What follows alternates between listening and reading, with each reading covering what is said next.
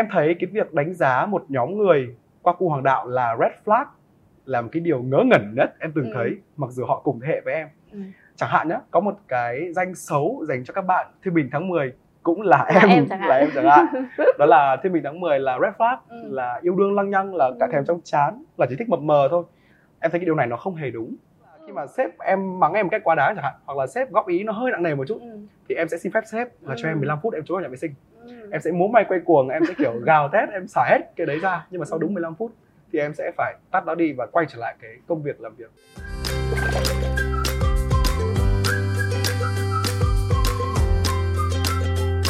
Xin chào các bạn, chào mừng các bạn đến với Easy Now, ý gì nào, nơi chúng ta cùng lắng nghe những câu chuyện, những hành trình cá nhân về những vấn đề mà Gen Z nói riêng và người trẻ nói chung đang rất quan tâm. Nếu như bạn yêu thích thả mình vào một không gian thư giãn và thoải mái để lắng nghe các chút câu chuyện và tìm cho mình cách uh, vượt qua các vấn đề trong cuộc sống thì đây chính là postcard dành cho bạn. Với tập postcard thứ ba của Easy Now, ý gì nào, uh, mình rất vui khi được giới thiệu bạn là Nguyễn Thành Vinh là khách mời của số postcard này. Xin chào Vinh. chào chị à, em xin được tự giới thiệu em là Nguyễn Thành Vinh có lẽ là mọi người sẽ biết đến em nhiều hơn qua cái tên Vincent bởi vì em đang là creator cho kênh Vincent Radio thì hiện tại em có sở hữu một kênh podcast đang có ở trên đa dạng các nền tảng như là Spotify, Apple Podcast, MyOn và em có một kênh TikTok cùng tên với khoảng đâu đó hơn 170.000 followers và đấy là một trong những cái làm em rất là tự hào. Ừ. À, rất vui khi được uh, chào đón Vinh đến với chương trình ngày hôm nay. À, đầu mỗi chương trình thì mình và các khách mời sẽ có những hoạt động nhỏ nhỏ để à, làm quen với nhau và để warm up giống như là để mình có một cái mood thoải mái hơn và À. à, bắt đầu một câu chuyện. Vậy thì à, với số ngày hôm nay thì Vinh thích có một hoạt động như thế nào?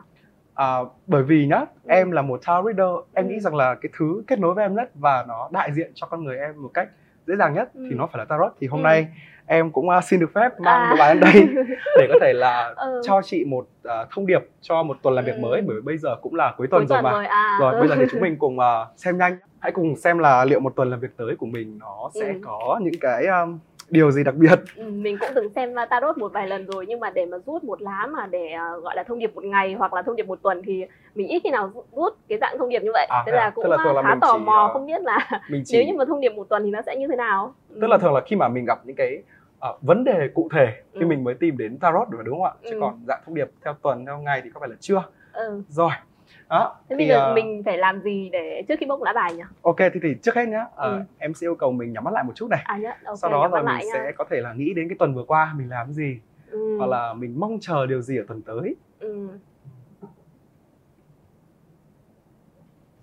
rồi ok, mở mắt ra nào Ừ. bây giờ lấy cho em một lá bất kỳ Ừ, một em lá sẽ bất kỳ đúng cho không? mình Ừ. thông điệp của tuần đó lá bất kỳ này. Ok. Đây. Để lá này.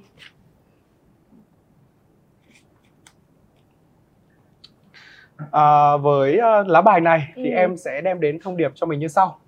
À, có thể là với tính chất đặc thù công việc của mình chẳng hạn thì tuần tới mình sẽ pitching một job mới, Ừ, một Ừ. job mới. một job mới mình có thể lên một cái proposal Ừ. hoặc là mình đang tiến trình trên cái hành trình là để thắng được cái job đó. Ừ. À, em thấy rằng là đây là một cái job mang đến lợi nhuận cao, Ừ. thậm chí rằng là khi mà Lợi nhuận về mặt gì nhỉ?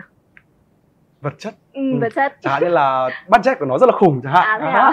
Và khi Trộm mà mình nhỉ? nghe nghe hấp dẫn đúng không? Ừ, và có thể dẫn. là trong cái job này ấy, thì cái mà mình làm mình chú ý nhất sẽ là liên quan đến cái tài chính và cái lợi nhuận nó đem về Ừ. đó Ờ, em nghĩ rằng là mình sẽ ở cái bước là đang tiến dần trên nó không phải là ở cái mức là mình nhìn ngắm nó thôi mà Ừ. mình đang đi dần trên nó rồi Ừ. thì rất là mong là nếu như mà những cái thông tin bên lề nó có đủ mà mình cảm thấy có năng lượng tốt ấy Ừ. thì mình sẽ thắng được cái job này nha đấy là cái điều Ừ. em mong muốn còn nhìn Ừ. chung là tuần tới là sẽ có cái sự chuyển động đó cái sự Ừ. tiến tới đó Ừ. à, dạ Ờ, một thông điệp rất là hay Ờ, để ờ, bây giờ cũng là thời điểm cuối tuần rồi thì mình sẽ chờ xem và mình sẽ trải nghiệm tuần tiếp theo xem và mình sẽ feedback lại cho Vinh xem Dạ. là cái năng lượng mà Vinh vừa nói đến xem có đúng không nhá rất cảm ơn Vinh vì lá bài vừa rồi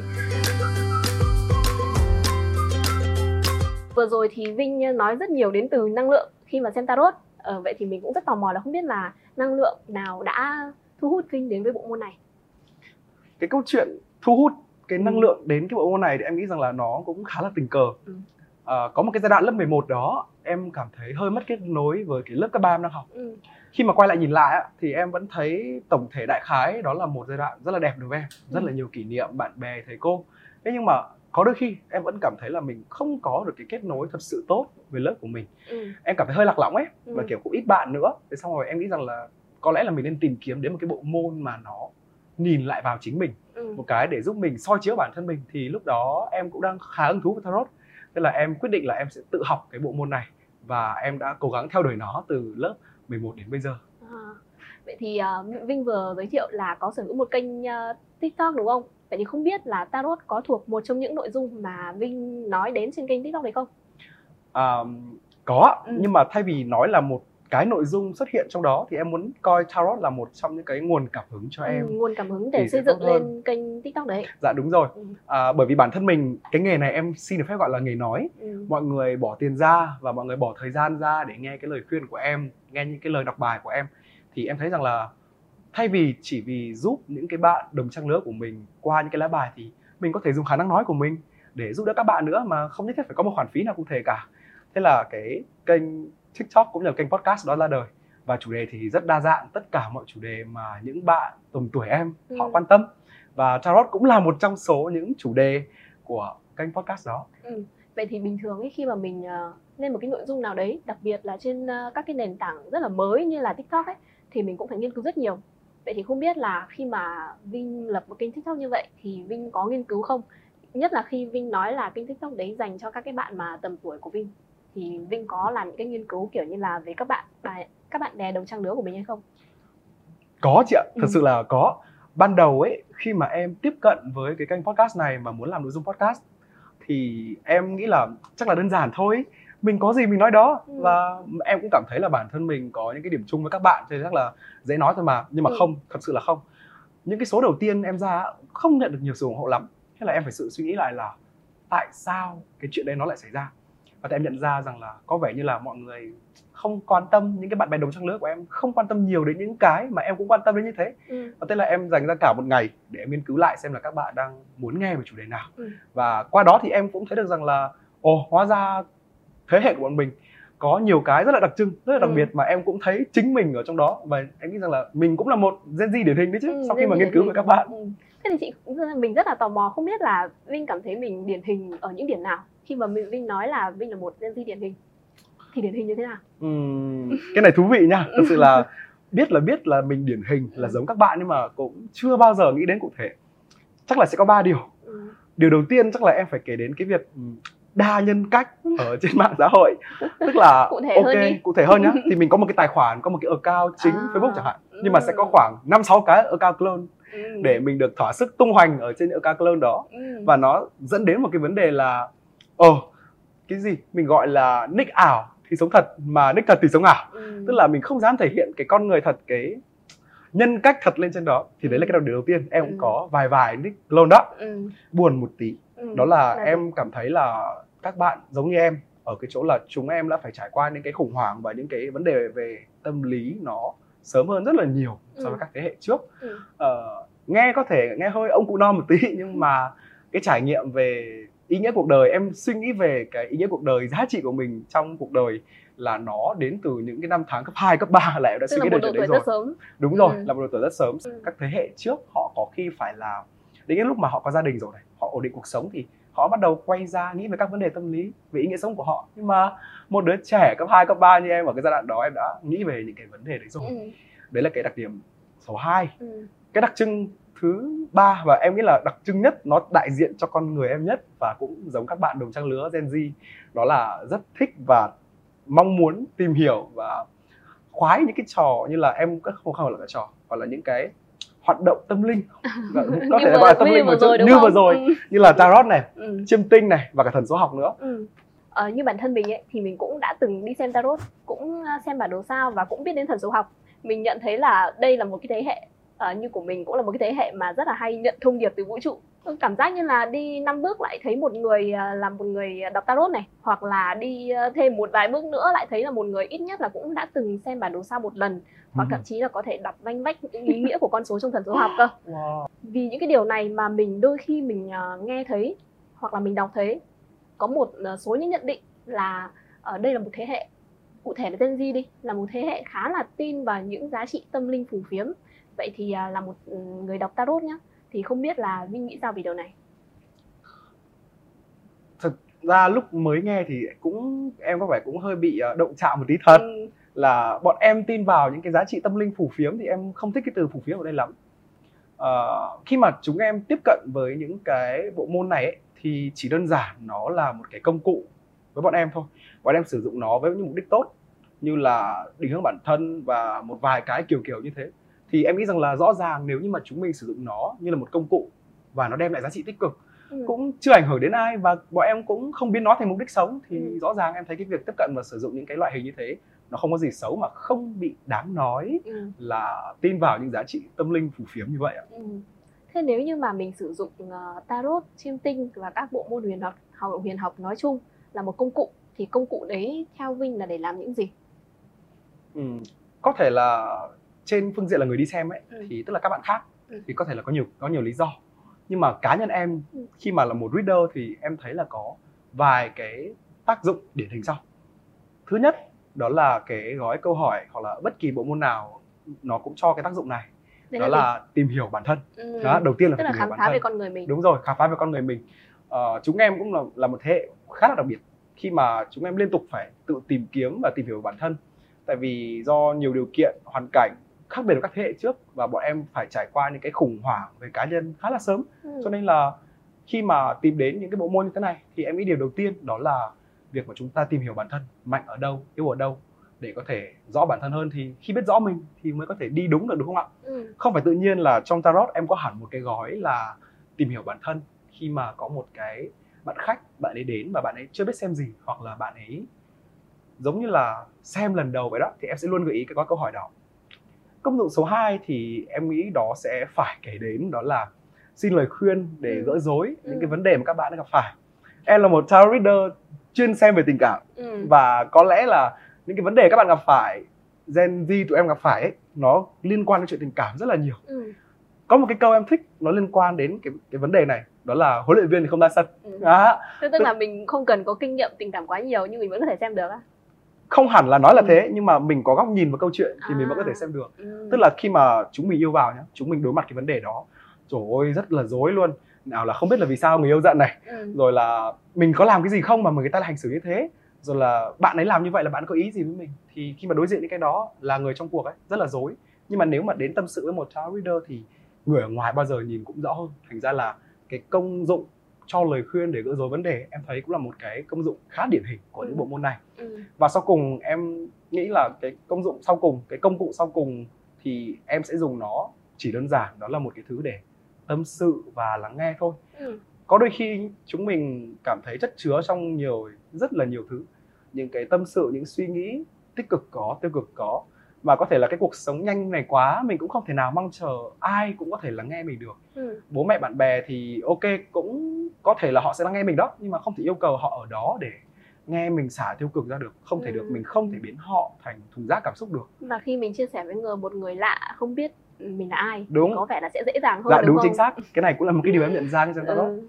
bây giờ giống như kiểu rằng là mình đi xem tarot đi một bạn tarot reader đó mình không thể biết được là ngày mai mình ra đường gặp bạn ấy không mình không có liên hệ gì với bạn ấy cả cũng chưa chắc mình xem lần này mình sau mình xem lại mà kể cả có xem lại thì người ta đối với mình cũng gần như là người dưng thôi à và khi mà không có một cái rào cản nào như thế mình dễ buộc bạch hơn mình không phải lo là người ta sẽ phán xét gì mình Ừ. sau cùng mình chỉ cần ai đó tâm sự thôi thì đối với Ừ. em đấy là công tác dụng sau cùng Ừ. của những bộ môn này Vậy thì em à, gặp rất nhiều là bạn bè đồng trang lứa tìm đến em để à, xin em một câu câu hỏi một à, để giải quyết một cái vấn đề gì đấy qua lá bài tarot đúng không?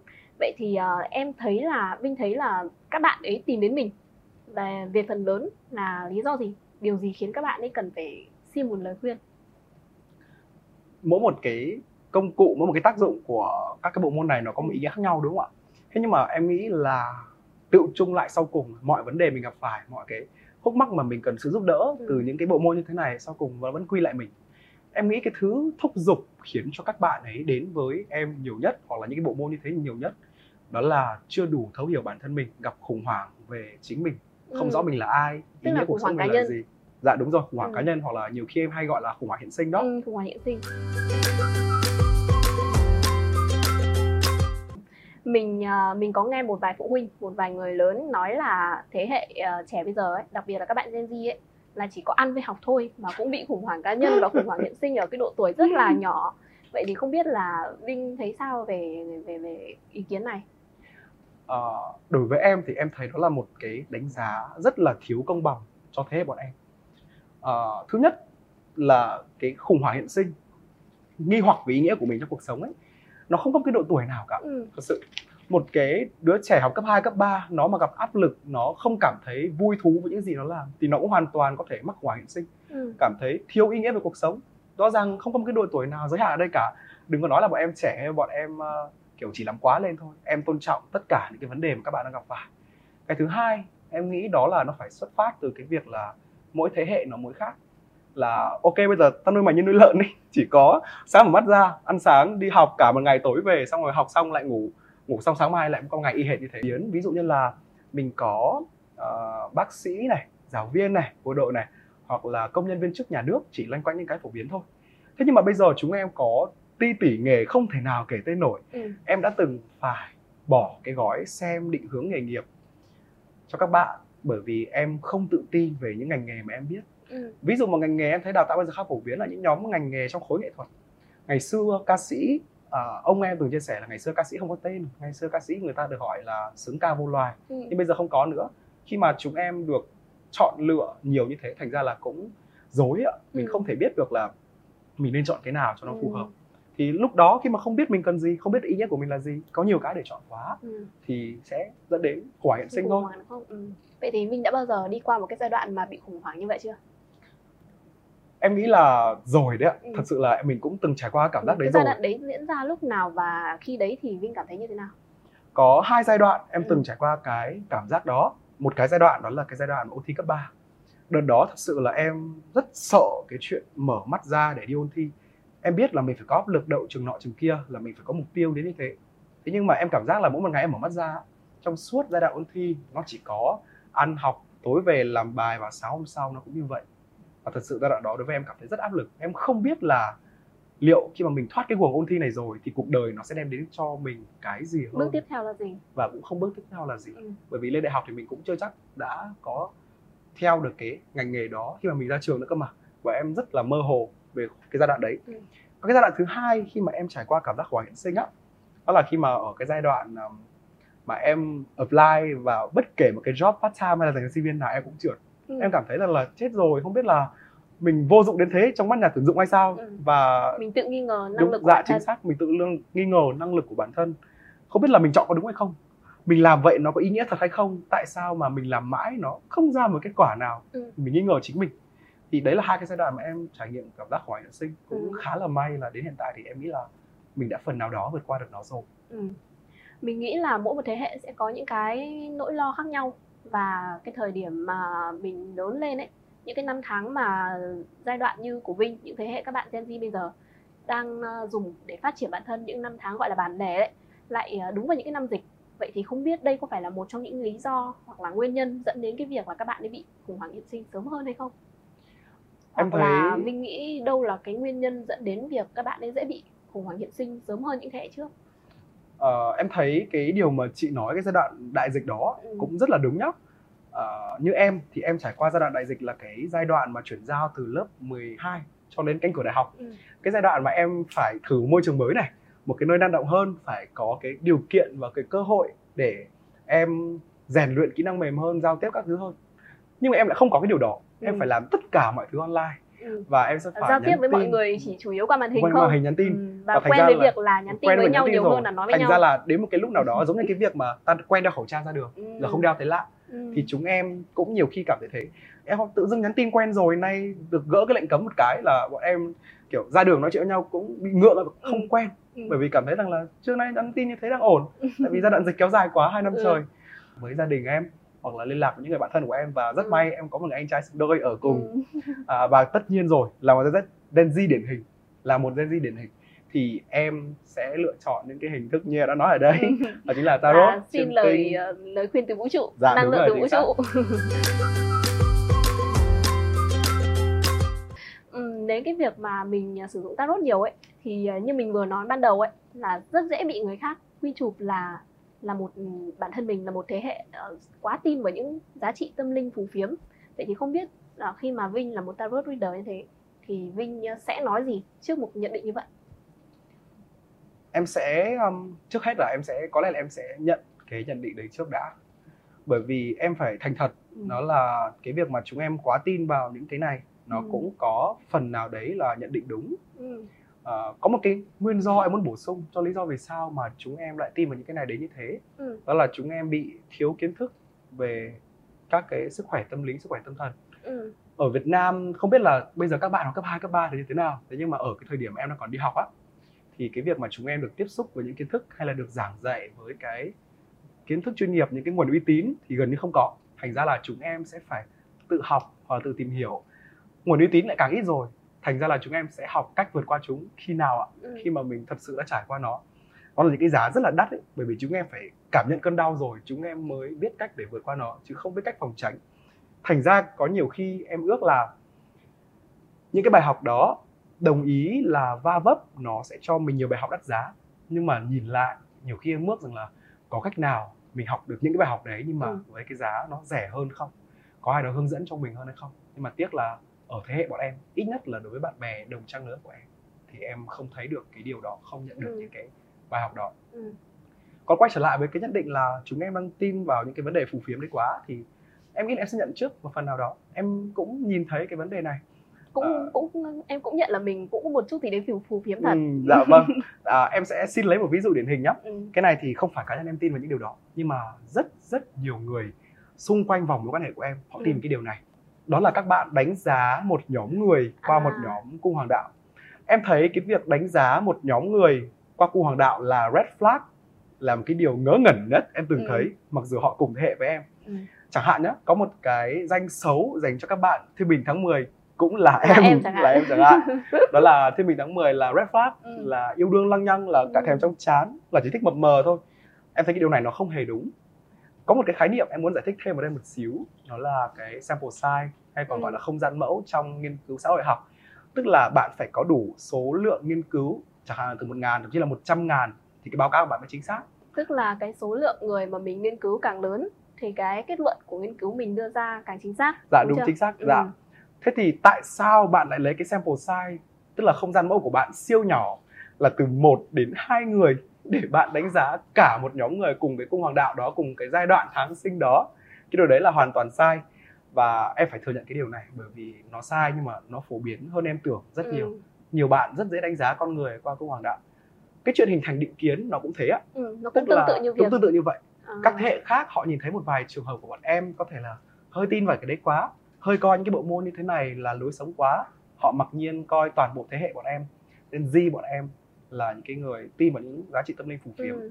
như em đã nói giống em và còn nhiều bạn ngoài kia khác các Ừ. bạn chỉ coi nó là công cụ Ừ. và tiếp cận với nó với mục đích rất là tích cực thì theo em không có một vấn đề gì xấu để sử dụng nó cả và cũng không nên vội quy kết bọn em là tin vào giá trị tâm linh phù phiếm nó là công cụ cuộc đời của bọn em Ừ. thì bọn em vẫn quyết em vẫn chịu trách nhiệm về nó nó chỉ có thể đưa ra lời khuyên thôi Ừ, ok. Thế thì à, em xem tarot nhiều như vậy, đã bao giờ bị à, bị đánh giá là một người khoa trương và trình diễn hay chưa? thật ra là rất đúng đấy ạ em cảm thấy rất đồng cảm với câu vừa rồi chị nói tại vì là ở cái giai đoạn đó Tức là đã em... có người nhận xét em như vậy rồi. dạ đúng rồi Ừ. có người nhận xét cái điều đó chỉ vì em dùng tarot Ừ. tức là cái giai đoạn đó khi mà em học cấp 3 là em bắt đầu tiếp cận và học về tarot ấy Ừ. thì em là người đầu tiên mang cái bộ môn đó đến với trường cấp 3 của em Ừ. à, có thể là do là bởi vì trường cấp 3 của em cũng là một cái trường ở tỉnh thôi không Ừ. phải là ở những thành phố lớn thành ra là em là cái người đầu tiên mang cái bộ môn đó đến và nhiều nội cái việc mà em đăng bài lên các nền tảng mạng xã hội là ồ tôi xem tarot đấy các bạn có nhu cầu thì các bạn đến nhé đã khiến cho người khác là ôi mới học được ra ba bữa mà đã đem khoe rồi là thích thể hiện bản thân mình như thế thì người cũng dễ có nhiều người coi em là khoa trương chỉ Ừ. vì em thể hiện chút Ừ. cá nhân cá, cá tính của mình trên mạng xã hội Nhắc đến chuyện mạng xã hội nhá và nhắc đến chuyện trình diễn và khoa trương nhá thì mình thấy là uh, Gen Z ấy là một thế hệ ờ, lớn lên và trưởng thành trong thời đại internet và các bạn ấy sử dụng mạng xã hội rất thành thạo. Vì thế mà không gian mạng xã hội cũng là một cái môi trường để các bạn ấy trình diễn và khoa trương. Vậy thì không biết là Vinh nghĩ sao về chuyện này? dạ em phải thừa nhận là em cũng là từng là một người trình diễn và khoa trương trên mạng xã hội Trình diễn và khoa trương như thế nào? à, em muốn hiểu nó theo cái ý nghĩa tích cực hơn Ừ. tức là bọn em có những cái nguyên do rất là rõ ràng cho việc vì sao em lại muốn thể hiện bản thân mình trên không gian mạng xã hội thứ nhất như chị nói là do giai đoạn sinh ra Ừ. bọn em sinh ra cái giai đoạn bùng nổ internet bùng nổ công nghệ số và các mạng xã hội là cái thứ để kết nối với nhau đó nó là một cái thứ để cho bọn em thể hiện bản thân mình cái chất cá nhân mình thì bọn em có nhu cầu thể hiện đơn giản vậy thôi bởi vì cái nhân diện xuất hiện trên đó nó cũng quan trọng ngang như ngoài đời ừ. cái thứ hai đó là khi mà bọn em thể hiện cái tôi thể hiện cái, cái chất cá nhân trên đó thậm chí là thể hiện năng lực nữa Ừ. nó sẽ đem đến cho bọn em một cái cảm giác thuộc về và mình phải đủ nổi bật. Xuất hiện trong đám đông để cái này nó hơi liên quan đến chuyện công việc một tí. Ừ. đó là làm nổi bật trong mắt nhà tuyển dụng. Ừ. thì mình mới có thể là có những cơ hội cho mình được. Và đối với em đấy là ba lý do. Như em nói các lý do vừa rồi. Thì cho nên cái hình ảnh bọn em xuất hiện trên mạng xã hội ấy nó cũng quan trọng ngang với cái việc mà mình xuất hiện ở trên những cái ở nói chung là ở ngoài đời xuất hiện ngoài Ừ. đời đó bây giờ em thử hỏi chị nhá Ừ. chị đứng trước một cuộc họp rất đông người Ừ. mà tóc tai trơ trải chân mày thì không có bởi vì không vẽ Ừ. môi thì không có son thì chị Ừ. có chị có chấp nhận cái việc đấy xảy ra không đương nhiên là mình sẽ không chấp nhận rồi nhưng mà mình à, mình cá nhân mình vẫn cảm thấy là hình ảnh bên ngoài thực tế nó vẫn quan trọng hơn là hình ảnh trên mạng chứ cái đó cũng có thể phần nào đúng với cá nhân cá nhân mình và Ừ. mình thấy thế cũng đúng thôi thế nhưng mà đối với bọn em ấy, cái đại diện và cái hình ảnh xuất hiện của bọn em trên mạng xã hội như em đã nói rồi nó có giá trị ngang nhau ừ. không hơn không kém gì cả bởi vì có thể nhá cái xuất hiện đại diện ở trên mạng xã hội đó của em đó là những cái để giúp em kết nối với bạn bè của em. Ừ. những cái để thậm chí là nhiều khi gây ấn tượng với nhà tuyển dụng nữa cơ mà. Ừ. thì rõ ràng cái việc mà bọn em muốn đăng một cái tấm ảnh lên có thể là cài ít mụn làm cho nó sáng lên một tí nó là chuyện bình thường. Miễn sao nó có giới hạn của nó Ừ. đừng đến cái kiểu là mình chỉnh ảnh xong mình như kiểu thay đầu ấy. Đến cái mức đấy là Bố hơi quá rồi nha. đúng mẹ không nhận ra. Nói chung là đừng đến cái mức đấy là được. Ừ. Thế nhưng mà gần đây ấy, thì mình uh, nhân cái câu chuyện trình diễn thì mình có nói chuyện với một anh bạn của mình thì anh ấy nói là có một cái ờ, sự thật là uh, các bạn Gen Z mà anh ấy làm việc cùng ấy uh, có một cái thói quen là khi các bạn ấy nộp CV và portfolio thì thường xem CV và portfolio của các bạn ấy rất là hoành tráng, rất là ấn tượng. Thế nhưng mà khi làm việc thực tế và khi kiểm tra thực tế ấy, thì một là các đầu công việc các bạn ấy uh, kể trong CV và portfolio không có thật hai là có thể những cái khoảng thời gian mà các bạn ấy kể trong đấy cũng ờ, khác so với thời gian thực. Tức là có thể ờ, các bạn ấy làm việc chỉ kéo dài từ 2 đến 3 tháng thôi, nhưng các bạn ấy lại nói là từ 6 tháng đến nửa năm chẳng hạn. Đấy, thế thì mình nghĩ là đây cũng là một cái phần của sự trình diễn và phô trương. Vậy thì không biết là Vinh đã bao giờ nghe đến cái việc là trình diễn và phô trương cả ở trên những cái nơi mà mình không nên và mình nên trung- trung thực như là CV và portfolio hay chưa? Em đang muốn hiểu cái việc Ừ. trình diễn và phô trương trên CV và portfolio theo một cái cách nó tích cực hơn Ừ. là theo hai mặt khác nhau Ừ. thứ nhất Cụ đó là là, cụ thể như thế này thứ nhất nếu mà các bạn ấy biết cách làm đẹp CV Ừ. làm đẹp CV cụ thể là mình sẽ biết cách viết viết là như thế nào có thể là cùng những kinh nghiệm đó và cùng những cái thời gian làm việc đó mình biết cách thể hiện nó trên con chữ hơn thì mình sẽ nhấn mạnh và làm rõ được mình thể hiện ra được mình show ra được và thế mạnh của mình. có những cái gì thế mạnh của mình là gì kỹ năng của mình là gì. Thì đối với em đấy là một cách thấy phô trương và thể hiện rất là tích cực chứ. Nhưng mà nếu mà các bạn đưa nó đi quá xa dưới một cái áp lực là phải thật nổi bật ôi tôi phải cố gắng để tôi dần được cái vị trí này. Các bạn ờ, lại lựa chọn một cách xấu hơn đó là hơi nói quá lên về những gì Và mình có được thực. trên CV và nó dần biến những cái thông tin các bạn đưa vào nó không trung thực. Ừ.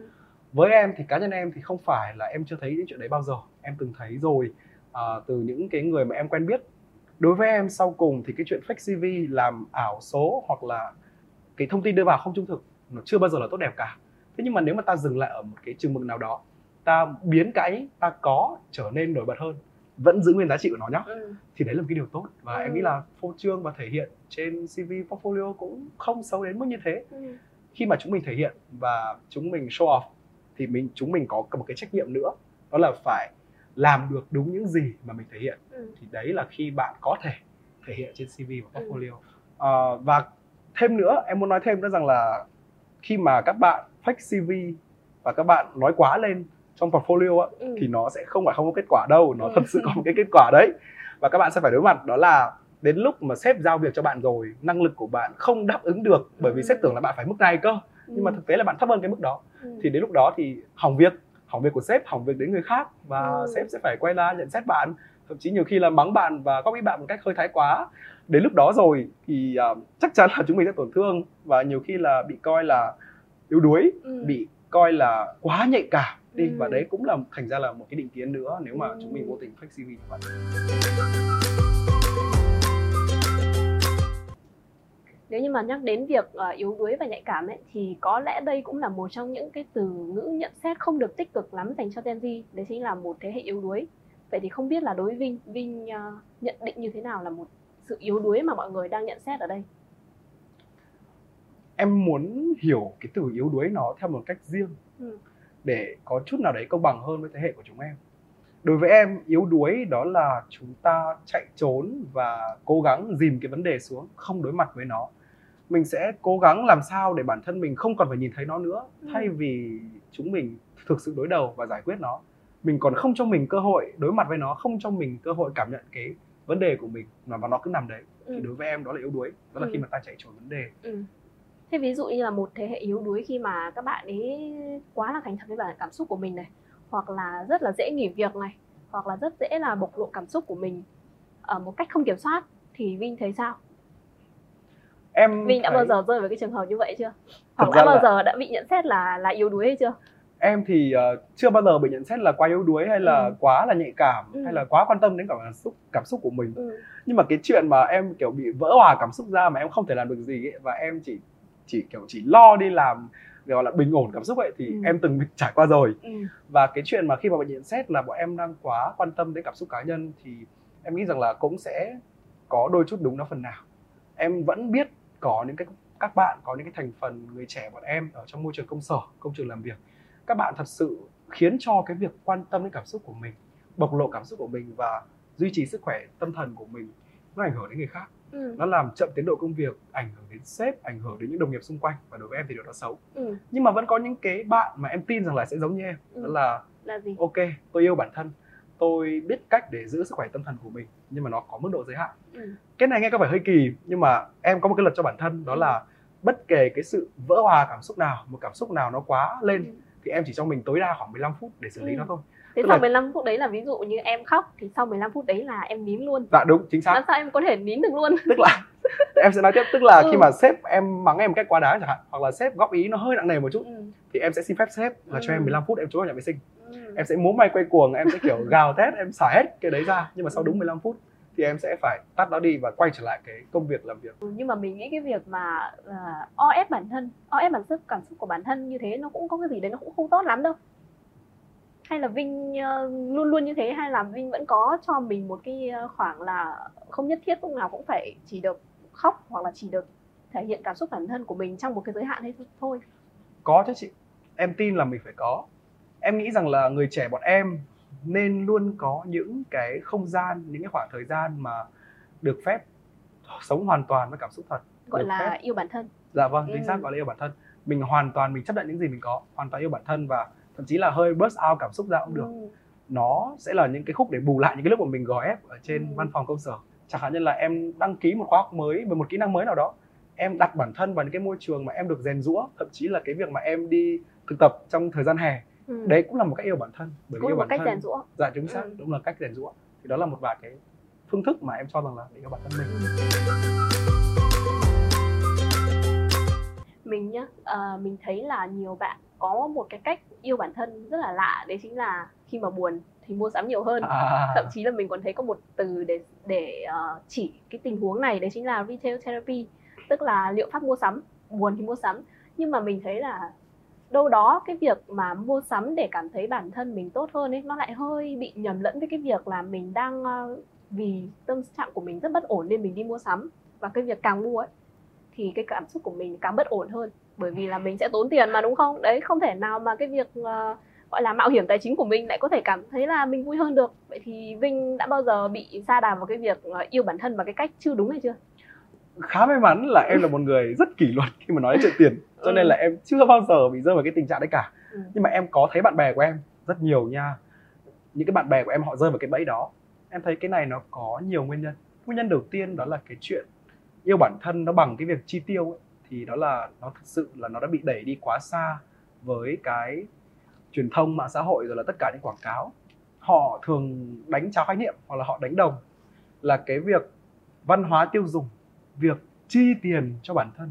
Mua sắm đó là một cái thứ hình thức self love ừ. chị có nghe cái cụm từ này quen không? Là món quà tự thưởng cho bản thân. Ừ. đó tức là chẳng hạn là hôm nay mình làm được một việc tốt mình phải tự thưởng cho mình cái gì đấy bây giờ. Đúng rồi chính xác. Thì đấy là khi mà cái văn hóa tiêu dùng nó đang bị đẩy đi quá xa. Ừ. họ cho rằng là tự mua cho bản thân một món gì đó hoặc là tiêu xài một cách hoang phí đó là một cách yêu bản thân.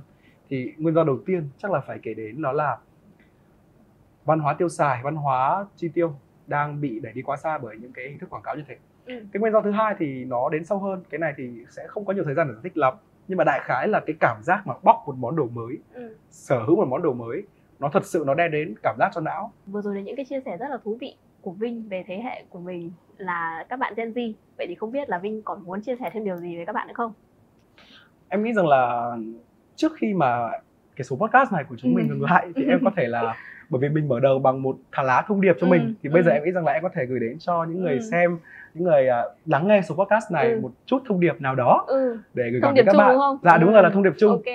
À, em là một người hơi bài trừ cái thông điệp chung ấy. Nhưng Ừ. mà nếu mà đó là một thông điệp tốt và nó có thể giúp ích cho mọi người thì Ừ. mình cũng nên đón nhận chứ tức ạ là nếu như nó tích cực thì mình nghe còn nó không tích cực lắm thì thôi dạ cũng được vâng hả? dạ đúng rồi. Ok. Em sẽ à, xin được phép vậy thì một lá. cũng rất là đón nhận thông điệp này của Vinh và mình sẽ thay mặt các bạn à, tiếp nhận cái thông điệp này từ dạ Vinh vâng em cũng rất là mong là cái thông điệp này sẽ lan tỏa được đến thật nhiều bạn Ừ. cùng với thế hệ với em đó là ừ. Gen Z ạ Ừ. Thế cái thông điệp này thì mình sẽ nghĩa là rút bao nhiêu lá bài?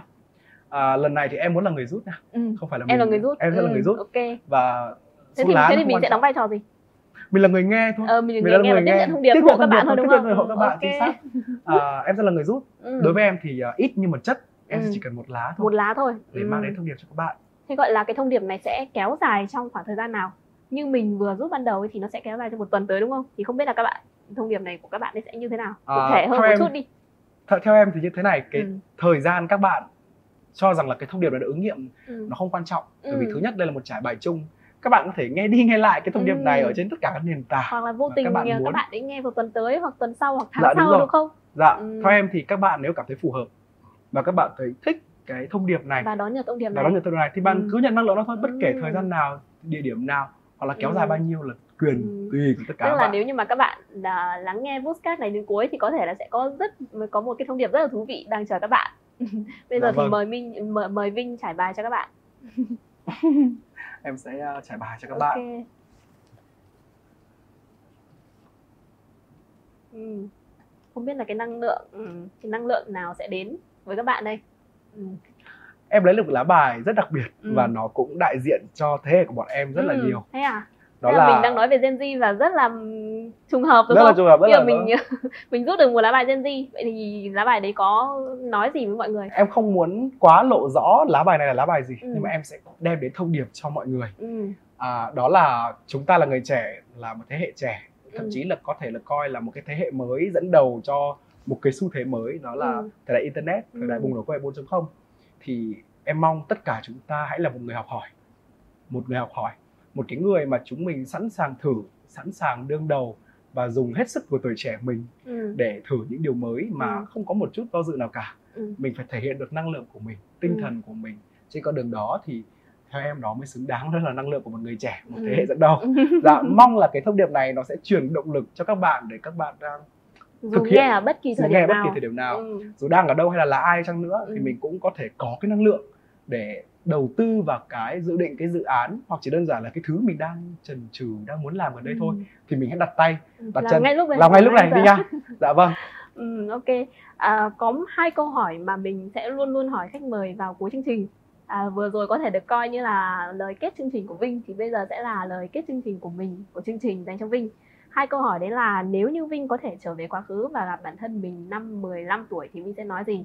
15 tuổi đối với Vinh chắc là cũng mới qua vài năm thôi đúng không? Cũng không có không có đúng xa rồi lắm. mới qua vài năm nó không có xa lắm à, em nghĩ rằng là em sẽ không nói gì nhiều cả Ừ. em chỉ nói rằng là mày đang đi đúng rồi đó Ừ, cứ cố gắng đi tiếp nha tin bản thân. tin bản thân nhiều hơn bởi vì sao bởi vì em rất thích cái phiên bản hiện tại của em Ừ. tất cả mọi thứ ngoại hình tính cách năng lực và những cơ hội mà em nhận được nữa thì em chỉ khuyên rằng là cứ đi đi mày đang đi đúng rồi Ừ. cố lên Ừ. em chỉ nói ngắn gọn đơn giản vậy thôi thôi Thế ví dụ như mà Vinh ờ, hiện tại bây giờ gặp bản thân mình năm 40 tuổi thì Vinh sẽ nói gì với bản thân mình? Ờ, gặp phiên bản năm 40 tuổi của em thì có lẽ em sẽ em sẽ không hẳn là gửi gắm một thông điệp gì đó mà em sẽ Ừ. hỏi trước Ừ. em sẽ hỏi rằng là Vinh à chúng mình đã có cái gì rồi em muốn hỏi xem là khi mà đến 40 tuổi liệu những cái em dự định đã đạt được đến hay không mình có thể chạm tay đến những cái mong ước mà mình mong muốn đến hay không Ừ. và một cái lời nữa em muốn hỏi và em nghĩ là nó quan trọng không kém đó là đến năm 40 tuổi rồi mày còn hướng đến những người cùng thế hệ mày nữa hay không bởi vì một thành vinh của năm 20 đang hướng đến những người bạn cùng thế hệ rất nhiều và em mong muốn em giữ được cái lửa để có thể làm nội dung hướng đến Ừ. những cái bạn cùng thế hệ là Ừ. Gen Z chúng em cho đến mãi về sau Ừ. thì em sẽ phải hỏi để biết xem là à Vinh à phiên bản 40 tuổi này bạn có còn hướng đến những người cùng thế hệ nữa hay không? Ừ. Ok, à, hôm nay rất vui khi được à, lắng nghe những chia sẻ của Vinh. Vậy thì à, rất vui và rất cảm ơn Vinh khi đã nhận lời mời đến Dạ. nói chuyện cùng à, Easy Now, Easy Now ngày hôm nay và chia sẻ những điều và những cái đặc điểm, những cái câu chuyện khá là thú vị về Gen Z xung quanh quay xung quanh Gen Z. À, rất cảm ơn Vinh và một lần nữa à, mong là sẽ có một dịp nào đấy có thể feedback lại với Vinh cái lá bài mà hôm Dạ, nay Vinh đã rồi. nói với mọi người đúng Vâng không? em cảm ơn rất là nhiều ạ. Cảm ơn các bạn đã lắng nghe số postcard ngày hôm nay. Xin chào và hẹn gặp lại các bạn trong các, trong các số postcard tiếp theo.